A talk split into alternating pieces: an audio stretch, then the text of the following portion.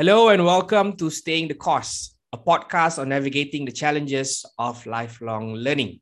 If you're new to the channel, do subscribe if you find this helpful.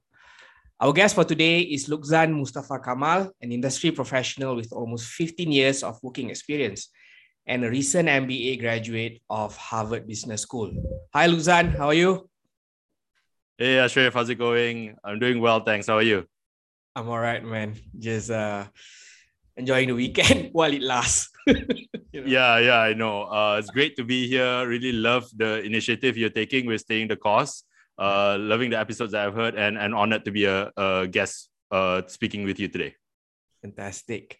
So, in this episode, I'll be speaking to Luqzan about his journey into the MBA program at Harvard from the application process all the way to his experience spending two years in the program. So um, we would like to get a view uh, on the steps uh, that he took in uh, earning a place, a coveted place uh, in, in the cohort, and how the experience has contributed to his growth. So Luqzan holds an MBA from Harvard and a bachelor's degree in chemical engineering, as well as business management and economics from the University of Queensland in Australia. So Luqzan, uh, I can begin. Yeah, sure. Let's let's let's get on with it. so the first question is very, very simple. Luqzan, tell us about yourself. Yeah, sure. Um, so I I I grew up in Petaling Jaya. Uh, so pretty much a, a 90s kid. So anything you you associate with the 90s, early 90s, and, and the fantastic heydays of that. So I, I was in it lah, uh, in PJ, and I went to school uh, at Sekolah Sri Petaling here in Petaling Jaya, uh, next to Jaya Supermarket and then following on at secondary school at Sekolah Menengah Damansara Jaya. Hmm. And as you mentioned, um, uh, I then furthered my studies uh, at the University of Queensland, taking chemical engineering and uh, business management. And I was fortunate to be given a scholarship by Petronas, uh, which, uh, yeah, so the, my relationship with Petronas pretty much started since after high school. And uh, I, am continuing that right now as well. I'm I came back uh, after college and then started working with Petronas as an engineer in Malacca refinery. And since then, I've taken on uh, different technical and commercial roles within the organization. And right now, I'm uh, with the mergers and acquisitions group in corporate strategy. Uh, so outside of work, uh, my wife and I have three kids, uh, and they keep us very busy. Uh, even with this weekends, uh, it's not much of a relaxing time.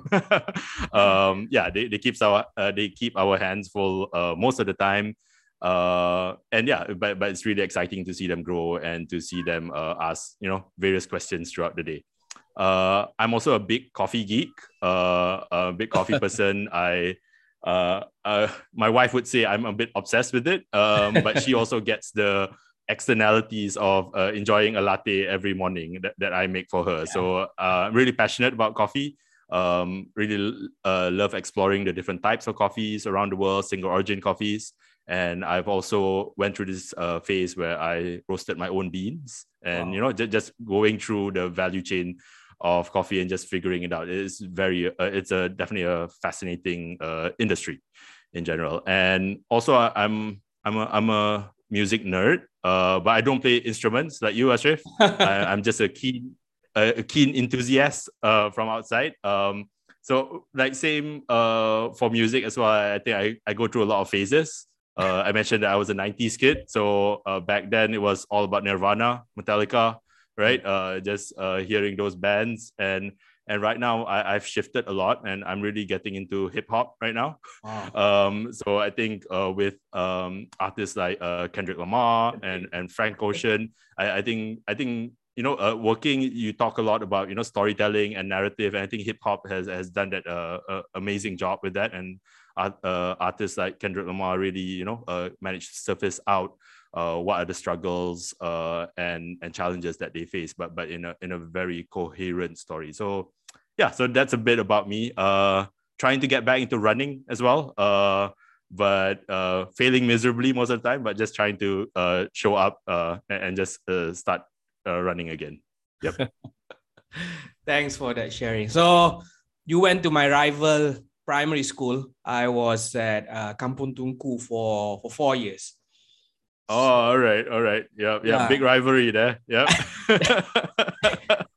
I think there's a big handball rivalry for some reason. I don't know why that's big in PJ, but it is. Yeah, yeah. And especially, I think if, if we bump into each other at the Section 14 McDonald's, uh, I think things can get quite. Things can get quite rowdy. so, okay, Luqzan, so we're going to go get into the, uh, the story of your MBA experience. So, Harvard Business School, HBS, is, is a dream school for many aspiring MBAs, prospective applicants uh, into the program. Um, I'm really interested to know the, um, the thought process when you first began uh, wanting to pursue an MBA to the point that brought you to, to applying to programs. You know, how do you select which programs to apply to, what were the criteria that were you looking for, how many programs did you apply, and how did you focus um, to to uh, uh, Harvard Business School? Or was that even your target school at that, at that point? Um, share your story. Yeah, sure. Uh, happy to unpack that uh, more. Mm. So I think first off, uh, I have to say I'm very fortunate that uh, I'm working with Petronas and, and they have this uh, great program for staff development.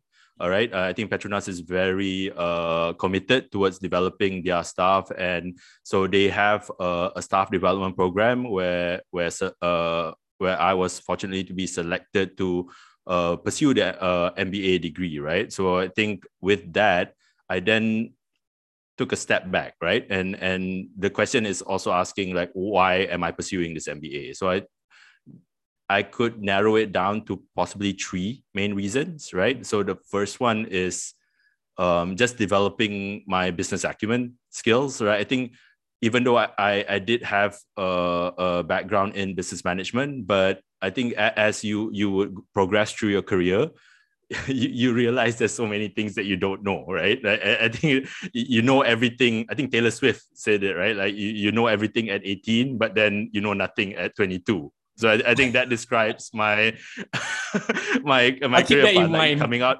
yeah, yeah, yeah. T- Taylor Swift is definitely one of one of our, the poets of our generation. Our generation. Um, so yeah, um, like coming out of university, you know, you thought you know everything, but then a- as you go into into working and, and, you realize that maybe you know, like the book knowledge is not really uh, uh, that paramount, but there's also other skills that you need to pick up, right? So there's uh, there's so much information in in the world, and and there's uh, that opportunity to continue to uh, learn, unlearn, and relearn. Uh, I think it's something that I really wanted to to grasp further, and there's also uh, the parts of um, I guess my my career that I have not uh, explored, right? So maybe more on corporate finance and also on, uh, say, for example, uh, uh, uh, human resources that, that I have not been involved in that I, but I'm very curious about. So I think just understanding that, I, I think that that drove uh, uh, my uh, uh, interest and passion into pursuing the MBA. And then the other part as well, I was looking more on uh, networking, right? So I've been in the energy industry since I graduated.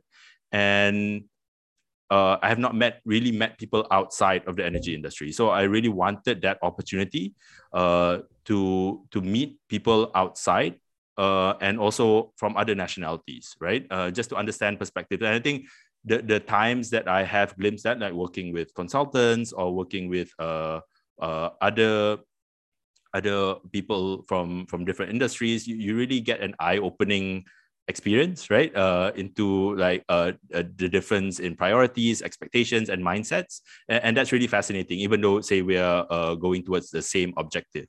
Yeah. um, and the final one and i think this is i think the most important one is that it it allows me to give a time for self-reflection right? Just taking the time to pause like uh, within my career and just understand like uh, what i've done so far and, and what do I want to do next? Uh, I think that that was very valuable uh, experience as part of the application process and understanding why I want to do the MBA. Mm-hmm. So I, I, think you asked about the the selection process in, in yeah. general, right? So yeah. my advice as well, like to that, is that because there's a lot of schools uh, mm-hmm. that, that are offering the MBA, and and I think so. One of uh, the steps that I took was just to understand uh, the schools, right? So the school selection and just doing research on that. So research in this case can can go into into different ways, right? You can obviously go to the website, understand uh, what the school uh, is offering, but the other one is also to to talk to other people, right? Uh, people who have done the MBA and and what their experiences were. So that's how I approached it. Um, so I, I did more of a desktop research, just looking at the various schools and what were they, uh, what were their, I guess each of the schools, and you will find this as you're doing more and more research, um, they have different uh, way of uh, teaching the MBA.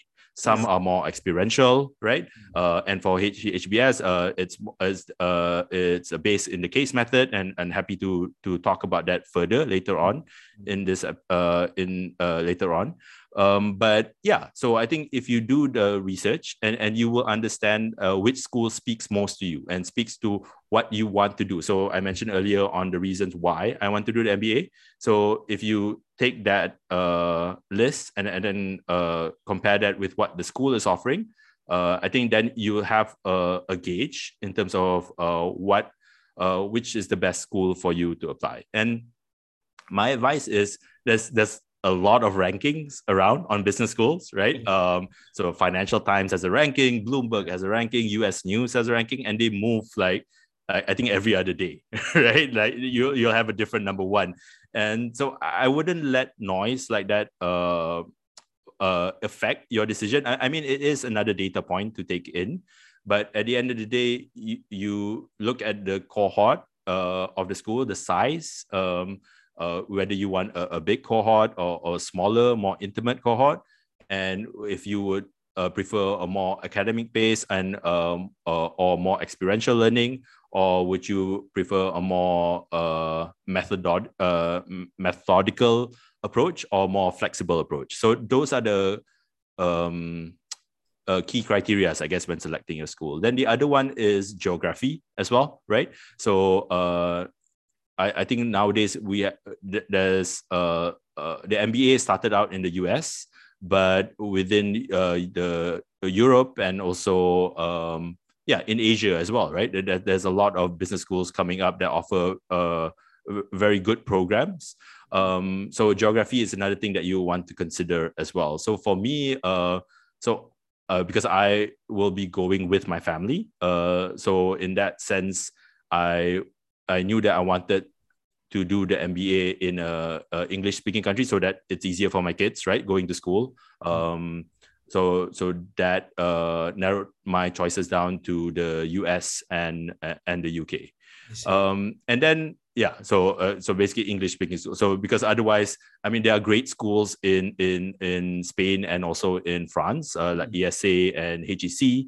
Mm-hmm. Um, but yeah, uh, it will be a challenge for, for the kids. So so I wanted to you know uh, ease the transition as much as I can. So mm-hmm. hence that's uh so I narrowed it down uh, to that space. Um, and then with HBS as well, like uh, so I had a, a short list of schools, and HBS initially wasn't on it. Um, so I was uh, still I was thinking about because there are other MBA options, which is um, uh, closer to the one year uh, uh, duration. And I, I was consider- contemplating that as well. But I think at the end of the day, um, I, I decided to just you know uh, cast my net wide and just uh, apply. So I applied for uh, seven schools in general th- throughout my application period, and uh, happy to you know uh, talk uh, more about the whole application process and and mm. how my experience was on approaching that. Mm, I see. So you spoke about research, researching, doing the desktop research on the different schools, their approach to teaching. And I think um, there's a factor of the culture at the business school as well that becomes apparent as you become a member of the community, right? Um, I think at the onset you would see like you know Stanford entrepreneurship, tech management, mm and then Yale School of Management with with nonprofit and so forth, and and Harvard, of course, famous for the um, the, the, case method. Um, now moving into the actual um, uh, application process, so you have shortlisted seven. Interesting to know that Harvard wasn't in the original uh, list, and um, and so so now you know there's there's the form, there's letters of recommendation, there's GMAT, there's um, a personal statement and, and interviews as well. It gets overwhelming, right? Especially if you multiply that by seven. How did you approach the application process? What was your strategy in um, ensuring that you increase the probability of getting into as many uh, schools that you applied to? Yeah, sure. That that's a really interesting question, and I remember uh sitting down uh you know when i started to apply clicking the mouse and just wondering like where where do i start right with yeah. all this like, i was uh, inundated with with all this information and all the resources it, it, was really drinking from a fire hose in that sense but so i mentioned that i, I was looking to start running again right so mm. i would uh akin this uh, whole process uh, similar to a, a powerman triathlon. Okay. All right? So okay so what do you have what do you have uh, within the triathlon right? You have swimming you have biking and then you have running right?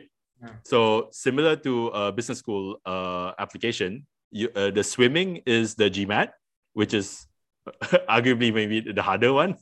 And then the cycling i would say is the application process Mm. And and the running at the end is the interview stage. I all see. right. So let, let's go through each one of those examples, right? Oh. Um, so with the GMAT, I, I think uh, just a bit of background on, on the GMAT. Uh, it's a standardized test, oh. right? That tests uh, four main elements. It tests, tests your quantitative skills, your verbal skills, uh, integrated reasoning, and uh, writing, right? Um, and it's uh, a test that you have to take at a test center. Um, so there are two, I think in, in KL right now, there, there are two test centers that offer this somewhere in, in Damansara. Yeah. Um, so you have to show up. It, it's a four hour exam. Mm-hmm. Uh, it's a multiple choice uh, question. Um, and you have to, uh, yeah, uh, once you complete it, you, you'll get your score right at the end. But the unique feature about the GMAT is that it's uh it's a test that gets harder as you get better at it, right? So so similar to swimming, I guess you get more resistance if if you if you're swimming hard. So the more questions that you get right, the the harder the the harder uh the system will throw harder questions at you, right? And at the end, the score would then uh um be an average of of how you performed uh, during the test. So with uh, so with the GMAT, the approach that I took was to actually first, I think so. Being in the workforce for so long, uh, the, the brain, my brain was a bit rusty, I guess, in terms of test taking, right? So it's been a while since you have to sit down and take a test.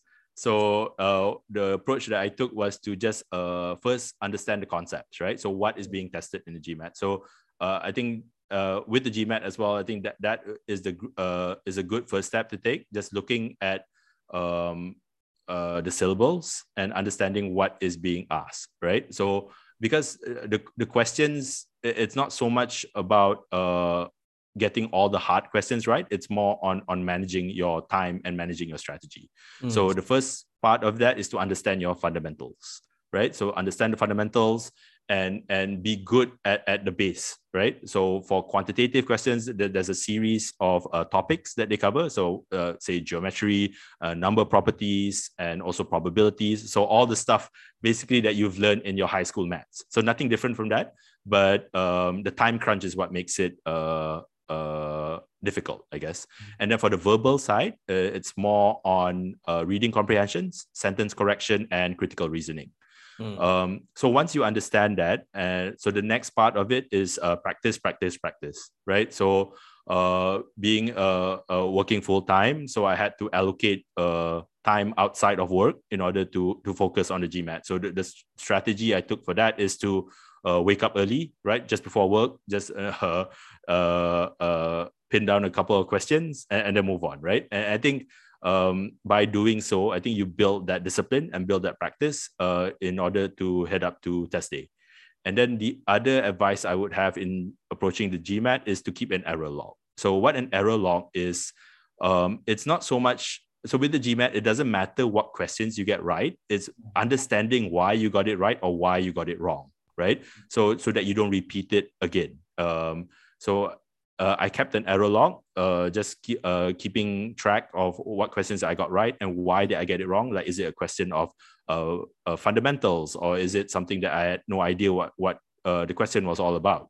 Mm. Um, so having that uh, helps to narrow down which areas that you you need to work on. Mm. And then finally, it's uh, the GMAT is all about game day, right? how are you on game day? Like you can take several mock uh, GMAT, and, and that might uh, be good, and you might do well in that. But at the end of the day, is how you perform on test day that matters. And so yeah, so the, the I, I, took the GMAT twice, and the first time around, I remember I, I was so nervous uh, about the test that I couldn't sleep the night before. Oh dear! And so my my game day performance was was horrible, nice. right? Uh, so yeah, so that, that was that was a bit of a downer for me.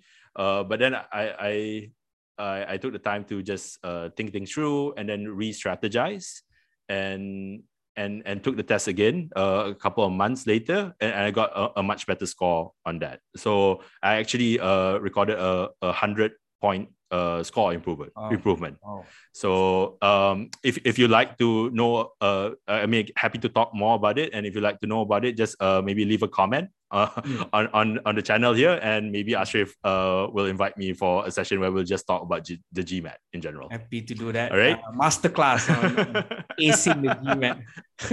yeah, yeah. Uh, but yeah, uh, I mean, uh, I I, I think the GMAT it, it doesn't uh, in general, right? Uh, just before I move on, it, it doesn't. The GMAT is not an indication of how smart you are. It, mm. It's just an indication on how good you are at taking the GMAT. That's it, right? Um, and I, I think there are uh, different ways, and people have different learning approaches uh, that they can uh, take uh, to to uh, to beat the GMAT, pretty much. All right. Great. Okay, so once the GMAT is done, so you've done with your swimming, right? Mm. Uh, so now comes the application submission as a whole, right? Mm. So you've done your research already, so you have uh, uh possibly target schools that uh, you're looking at, and and you like you want to submit a, a compelling application package, and the application package is it comprises of a lot of components that I think the best way to approach that is to look at it holistically, right? What is that package telling you, uh, telling the admissions uh, reader or admissions committee about you as a person?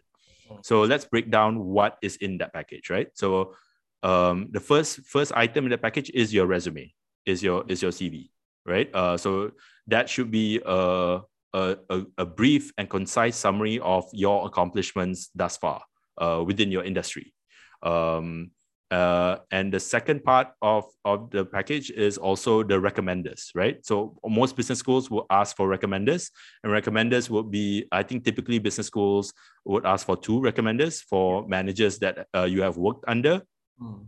and uh, so it's also about uh, prepping your recommenders, and uh, I guess because some of it you, you would have recommenders from maybe your previous jobs that and it's also about uh, uh, uh, reaching out to them and say that hey I, I would like to apply to business school and would you you know would you uh, be my recommender mm-hmm. and reminding them about your previous uh, achievements right i think this is a more of a long lead item that mm-hmm. you want to start doing as soon as you can right that just identifying who will be the best recommender for you who will be the best to speak to your uh, contributions and your leadership abilities um, and and yeah and, and, reaching out to them and, and telling them about what, what you want to do uh, uh in terms of applying to business school. Mm. and then the other part is is the essays right? So uh, each schools have uh, each school have uh, would have different essay prompts.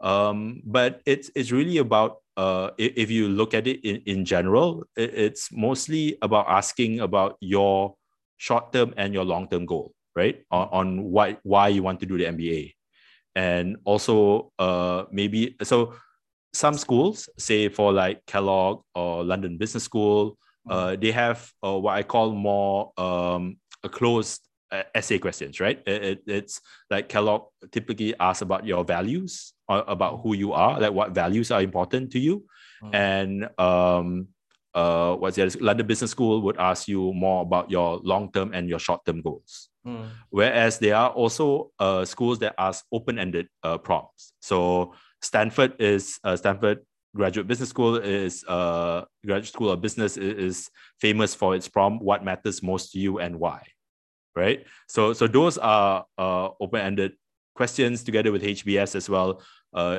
uh, which is asking uh, as we look to your application what else should we know more about you so there's various ways you can approach the open-ended questions and if you're looking at schools typically i would recommend that you start off with maybe the close uh, uh, the closed questions first, right? Because it's at, le- at least there's a there's a uh, there's a structure that you can use to, to answer those questions, and also that there is um, uh, some idea on on how you want to uh, uh tailor the narrative for your essay. Whereas the open-ended questions, I think it, it requires a, a lot more introspection and uh, reflection on your part. So yeah, so that's the third part, I guess, of the application so far. Um, and then the fourth bit is also the application form itself. You'll be amazed at how much information that actually goes in the application form, mm-hmm. and and it can be tempting to just leave that uh um leave that at the last minute, right? And just mm-hmm. just fill up uh, with information from your resume or, or from the essays and just recycle them, right? But mm-hmm. that that will be a missed opportunity on your on your part because the application form, the short uh, questions or short answer questions is also an opportunity for you to show a different side of you, right? A different side of of what uh, uh, what goes on with the resume, or uh, provide a chance for you to further expand or further elaborate on your accomplishments. Mm. So that is another part that uh yeah uh, that you can look to um uh, address further uh, mm. is in the short answer questions. Mm. So I think yeah. So that is. Uh, did I miss anything? Yeah, I, I think uh, that's. Yeah, that's about it. I guess. Yeah, I think that's about it, which is a lot, right? the triathlon. I think I think you've yeah, covered yeah. all three sports, uh, three activities. no, no, but this is this is just the this is just the cycling. We haven't gotten to the. Oh yeah, yeah, we got the running. That's, right? and that's it yeah so once you uh taken a you know uh, compile all this so it's really important to look at the application holistically right mm-hmm. making sure that um yeah that you highlight your accomplishments you highlight the reasons why you want to do the mba and um and yeah uh and and making sure that each part each component uh, are talking to each other. And and you can also slice and dice it in, in another way as well on, on, in terms of things that uh, as you submit the whole application package right? So there are things that you can control and things that you can't control. Yeah, so the things you can't control is your past experience right? It, it yeah. is what it is. Mm-hmm. uh, your undergraduate gpa it is what it is. Um, and also uh, yeah so I, I think that that is pretty much the stuff that's uh, outside of your control right now What's in your control is is your test scores, is, is your GMAT scores that, that you can look to uh, uh, submit the best score possible. Uh, your essays uh, in terms of how you talk about your accomplishments, and and your recommenders uh, in terms of how they uh, they would talk about you and your leadership style. So um, uh, I mean, if you look at the internet, there's a lot of uh, questions asking about, oh, uh, if I, you know, if I didn't do well in my undergraduate, w- would that uh, disqualify me from an MBA? Uh, yeah. But those things, again, they're outside of your control, right? Mm-hmm. So what can you do uh, in order to put your best foot forward for you to apply? is to look at things that are within your control. Yeah. So once you compile all of this and, and submitted the application, then uh, as I'm dropping a lot of music references, uh, as Tom Petty would say, uh, the waiting is the hardest part, right? Uh, so that's where you hear, uh, wait to hear whether you get uh, selected for interview. So typically, business schools would select um, a, a portion of the application pool um, in order for them to fill up the the uh, the spaces for for their class. So it would take about typically around two to three months before they notify you that you're going for the interview. And uh, if you get an interview invite, then congratulations. Uh, it means that the school is interested with what you had to say in your application, and, and they are really seriously considering you uh, for uh, admissions to to the the next class, right? Um, so the interview is, is the running part of things. Mm. Uh, it, it's the finishing line is, is almost the interview, the end, right? okay.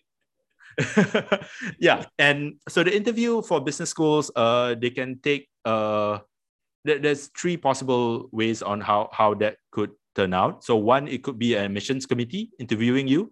So admissions committee members are people who work at admissions at the school, and they have uh, a lot of experience interviewing people. Uh, uh, they've probably read through your application, mm. and and they know what questions to ask you or or how to uh, actually yeah uh, try to uh, unearth uh, the the authentic you behind the application, right? And uh, the other possible interview option is uh, with uh, alumni. Mm. So uh, graduates that have already uh, from the MBA program uh, all around the world, and um, and they would typically just get your resume, and mm. then they would look to assess you as as a person. And the other one, and this is maybe not as common uh, in our parts of the world, is, is, current students, right? So if you do uh, make the trek to the school, uh, there can, uh, can uh, be also uh, a second year student uh, interviewing you for uh, for uh, the admissions.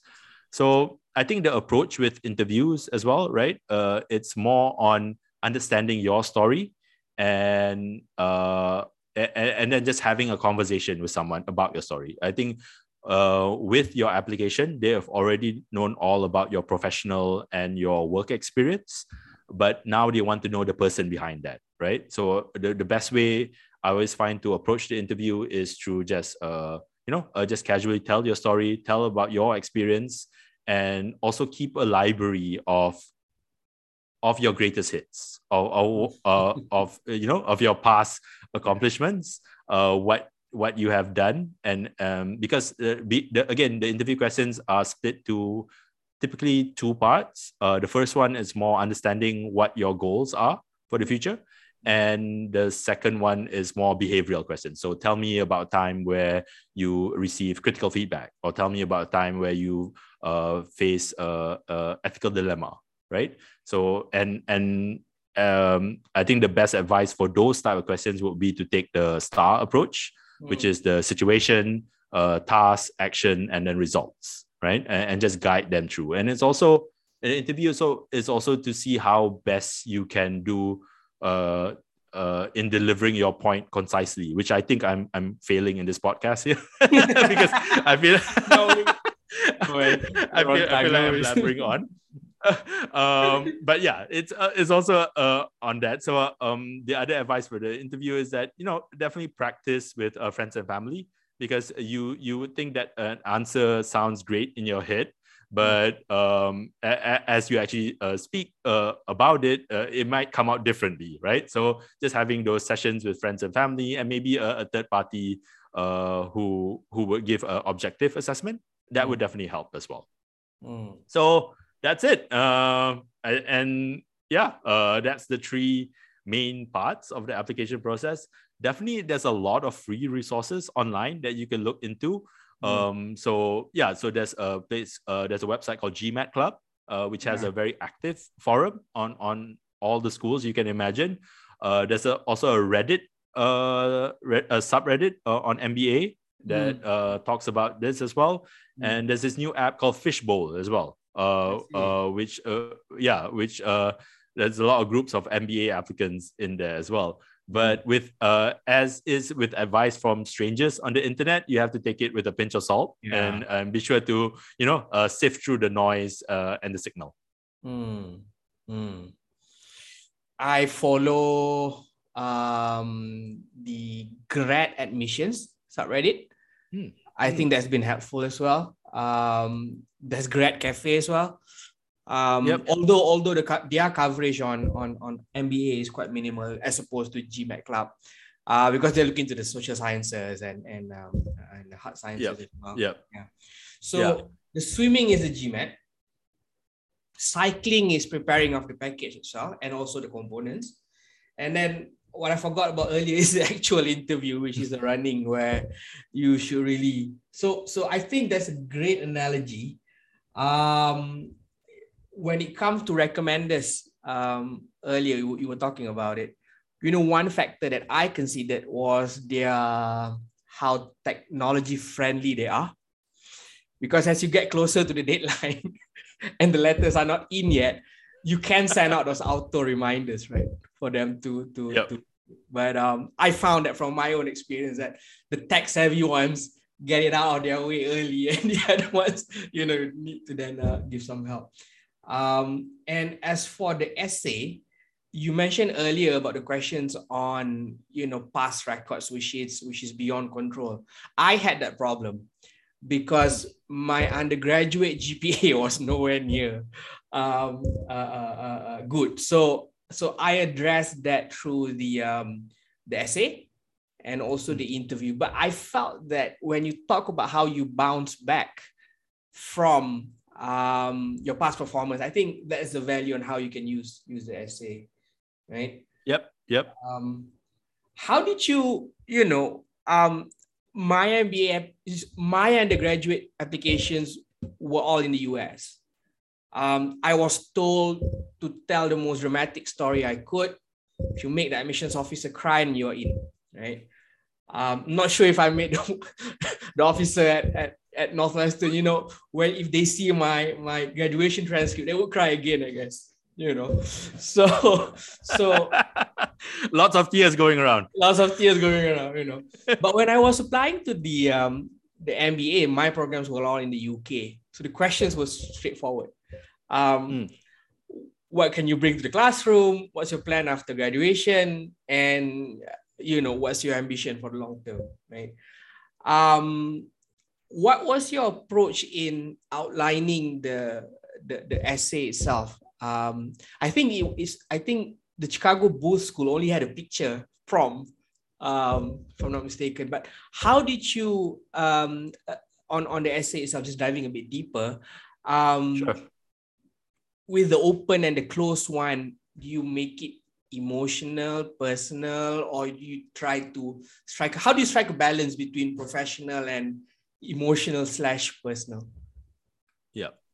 I think that's a great question, and and that is definitely something that you know everyone would approach differently, right? Yeah. But I think for my approach, what I try to do is, uh, it's sort of balancing the two, right? Like you want to talk about the impact, and I'll talk about how, I approach my HBS essay, right?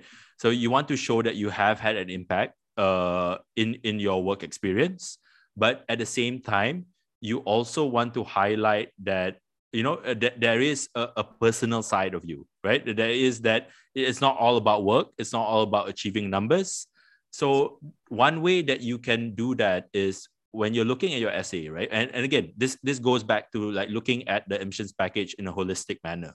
Mm. Like uh with with your resume, you would typically have all the numbers, all the percentage increase, all the cost decrease, all those accomplishments are in the resume, right? And, and that's great. But what you can use the essay for, and uh, this is the bridge that I use, is to talk more about the interpersonal dynamics. Okay. Right? Or uh, in achieving those goals because it's not it's not that you rock up to the office and then profit increases by 200x right? Or or yeah. or it, it, there's a lot of negotiation. There's a lot of persuasion. There's all, a lot of influencing that goes on right? Mm. and and sometimes uh, that that gets lost within the application and the essay is a great way for for you to show that. So yeah so uh, what i did was um, so an example from my hbs essay is that uh, I mentioned that you know coming out of uh, uh, undergraduate as an engineer, I was bright eyed and I was you know looking to change, uh, uh, put in uh, uh, change within the plant, right? Like increase efficiency because that, that's what they taught you in engineering, right? Mm-hmm. Increase efficiency as plant as much as possible and and uh, up the utilization, and that's where the profits come. But mm. then you realize that, that there are people there who've been working, you know, who've dedicated yeah. their lives working in that plant, yeah. who know who know the pumps, who know the vessels a lot better than you do. So, mm.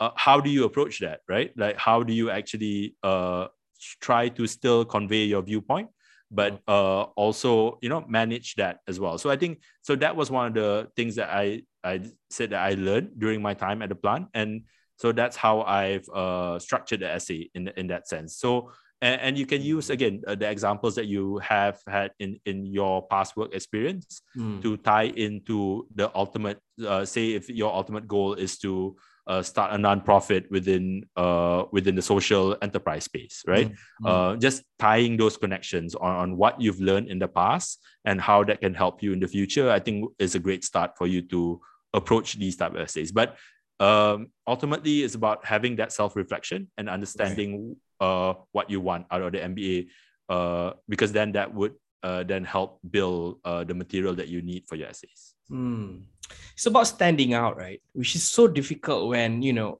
all the essays that go into the admissions office are trying to save the world.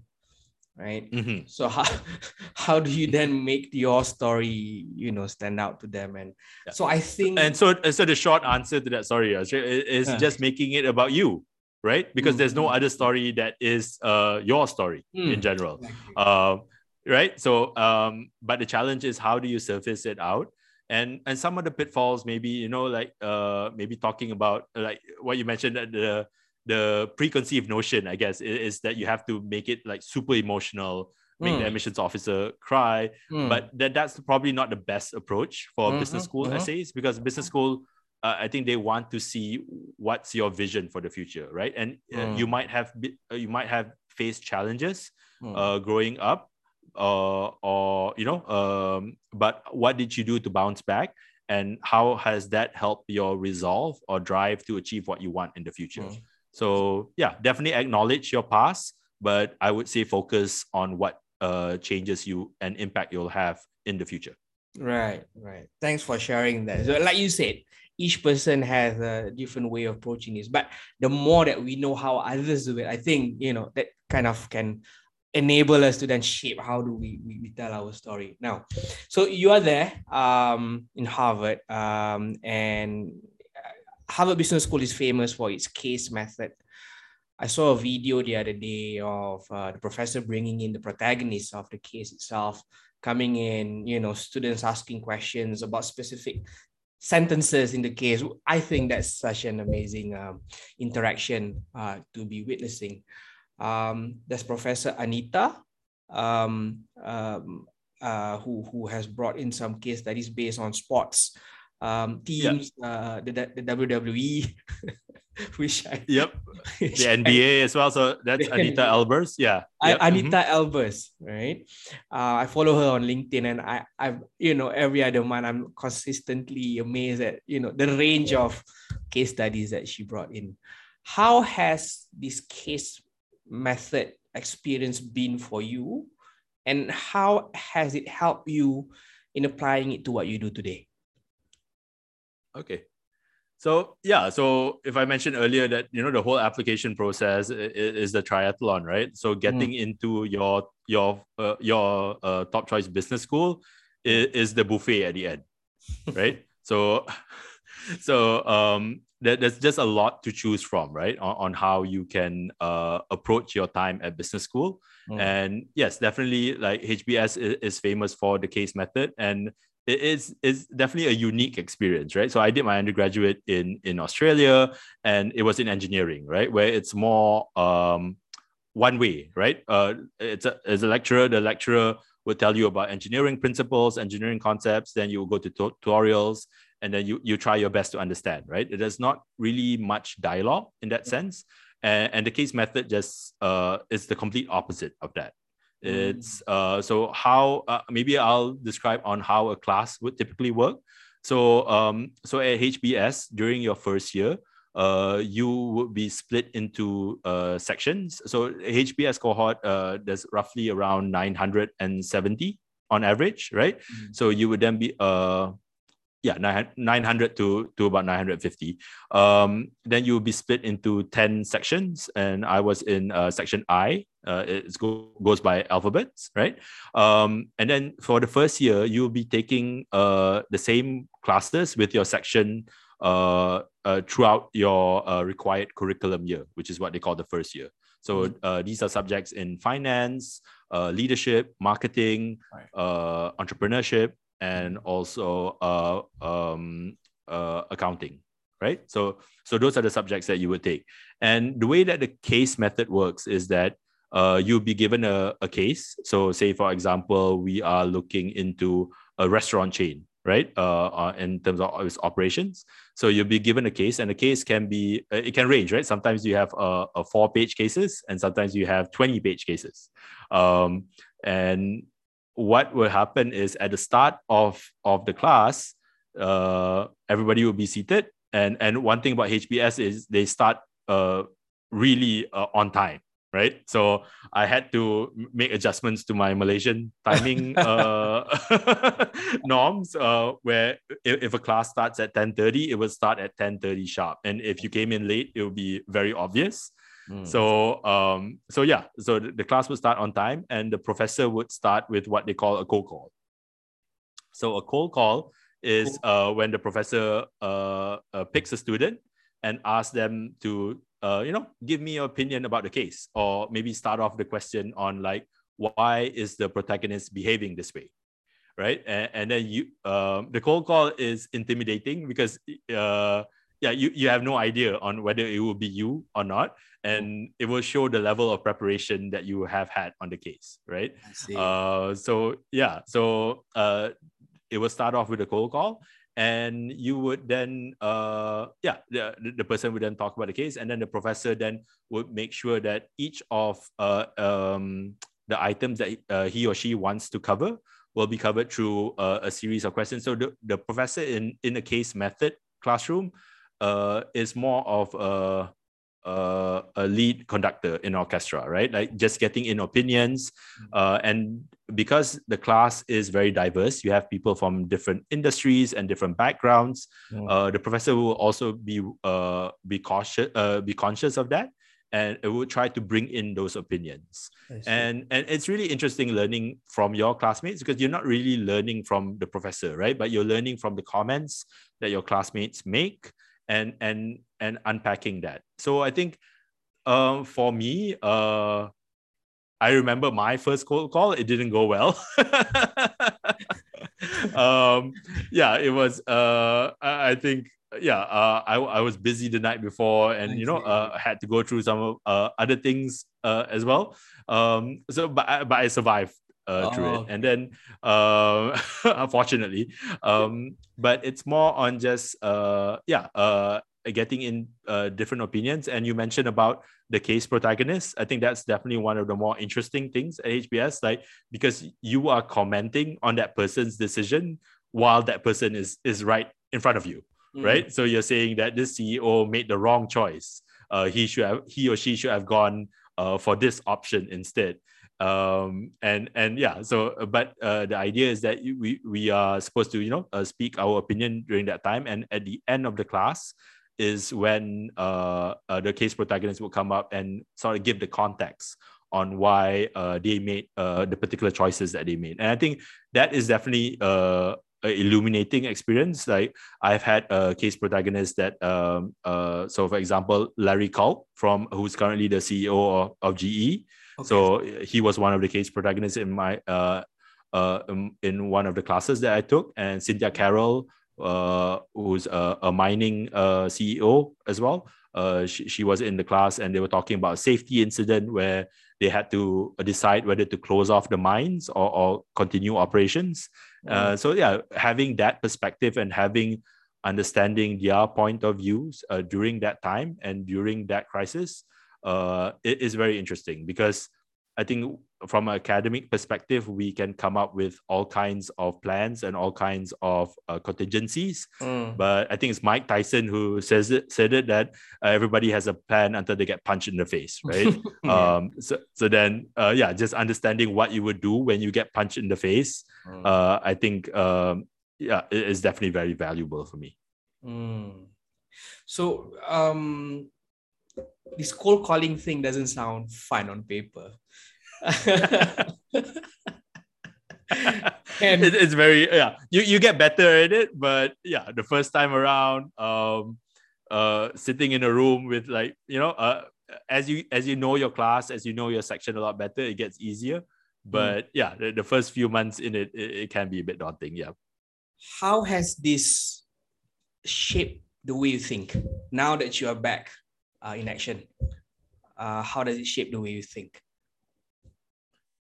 I think the main difference it, it did for me is that um, again, like with the engineering background, right? Uh, you've been trained to uh, have opinions only in matters that are your expertise, Mm. right? Because, uh, like, say for example, in the plant, right? You you have different multidisciplinary teams working on, uh, say, electrical, process, mechanical, and each one of those teams, uh, uh, you're supposed to give your opinion on a particular problem.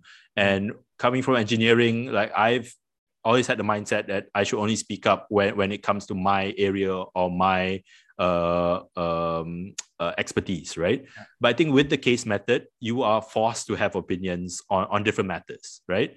And and so I think that really changed my mindset where I think every opinion or or or perspective is valuable towards uh as long as it continues to build on the discussion or build on ideas right? So i think uh that is the shift in in mindset that i have had like looking at things now. I mean I, i'm looking at it more on a perspective on like why does the person a uh, particular person uh took this course of action and understanding that and also providing my perspective as well right? Right. so yeah so that was a big change for me. And then the other part is also again like uh keeping things concise and delivering your point uh uh, within within a time space. Because once uh, the way that the case method works as well I, I might have missed this out is that you you'll be competing with your peers to, to give your opinions. Mm. because uh, for case based schools uh, case method based schools uh, uh, a big part of your grade is on class participation Mm. so you have to make sure that you know you're able to uh, come in on time and also be able to uh, provide uh, valuable discussion points. So it's more on keeping things concise and keeping things uh, straight to the point. Um, which uh, with, yeah, which is another thing that I picked up. And that the other thing is that with HBS, we've uh, gone through I think throughout the two years about 500 cases. So you've learned to uh, parse out things that are important within the case and and what how you can you know piece data together. It's, it's a lot like looking at things uh, from blank slate and then drawing your conclusions and seeing how they interact with one another and what the patterns are. Mm. um, so yeah. So i think th- those are the parts that i've uh, got from business school. And the I, I guess the, the main part of it at the end of the day is the people that you interact with right? Mm. like it goes beyond the academic uh, part of thing. It's just I met so many interesting people and uh, coming from industries that I had no idea about, and just understanding what uh, what they do and, and how that ties into like the greater global economy is, is fascinating. Mm. And and yeah, I think that's where I've learned the most. Thank you, Luqzan. So I have just one more final question for you. But before I go there, I just like to try and summarize um, the wealth of uh, information that you've shared with us uh, from your experience. Number one, when it comes to selecting the program that you want to apply to, is about identifying which school speaks most to you. Yeah, so that's a bit of research there. That's the first point that I got.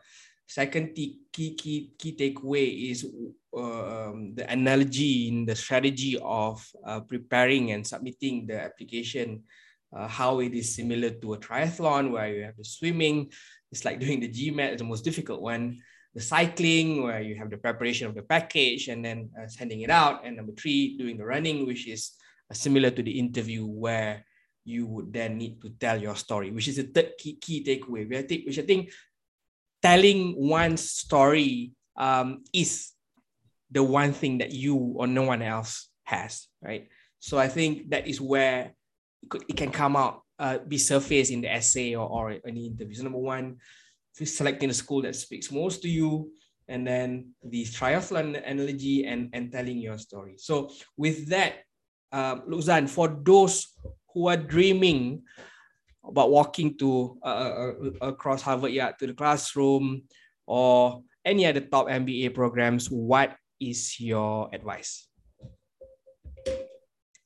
So I think my advice is is really understand why you want to do the MBA, right? Mm. Uh, really, uh, again, it goes back to that self reflection point. Um, uh, taking pause and and just uh taking stock of what you have done so far, the great accomplishments and, and the great stories that you have, right? Th- Those personal stories, just bringing it together and understand why you want to do the MBA and how you will use the MBA to, to make a difference uh, moving forward. And I think just having that understanding uh, would help you definitely within the the cycling part of uh, the application process, right? Uh, just, just having that clarity and having that perspective would would put you on the right track for that. So once you understood that, and I think the next part is just to put your best foot forward. So the best and and the way you can do that is again doing the research and talking to people, right? Talking to people who have done it before, um, understanding what their story was, and and and trying to uh, draw parallels with your story and see how you can uh, then um, yeah uh, put your best foot forward in order for you to get into the school that you want so remember that uh, when, when you are applying uh, all schools are your top schools uh, until you get that acceptance letter. mm. So I think that that's the other part that uh, I have to uh, say that you know once you uh, come up with the short list of, of schools that you're looking to get into, uh, definitely um, make the school feel that you are its top choice and and then yeah and, and then uh, work on the application so yeah uh, in short understand why you want to do the mba and put your best foot forward great all schools are your top choice i like that yep so until you get the acceptance letter so again, thank you so much for spending your Sunday morning with me. I shall let you back to your coffee making and Kendrick Lamar research after this. thank you for your time, Luqzan. I greatly appreciate it. All the best to you. Thanks, Asrif. It's, it's been a great experience. Thanks for having me. Take care, man. Bye-bye. Bye.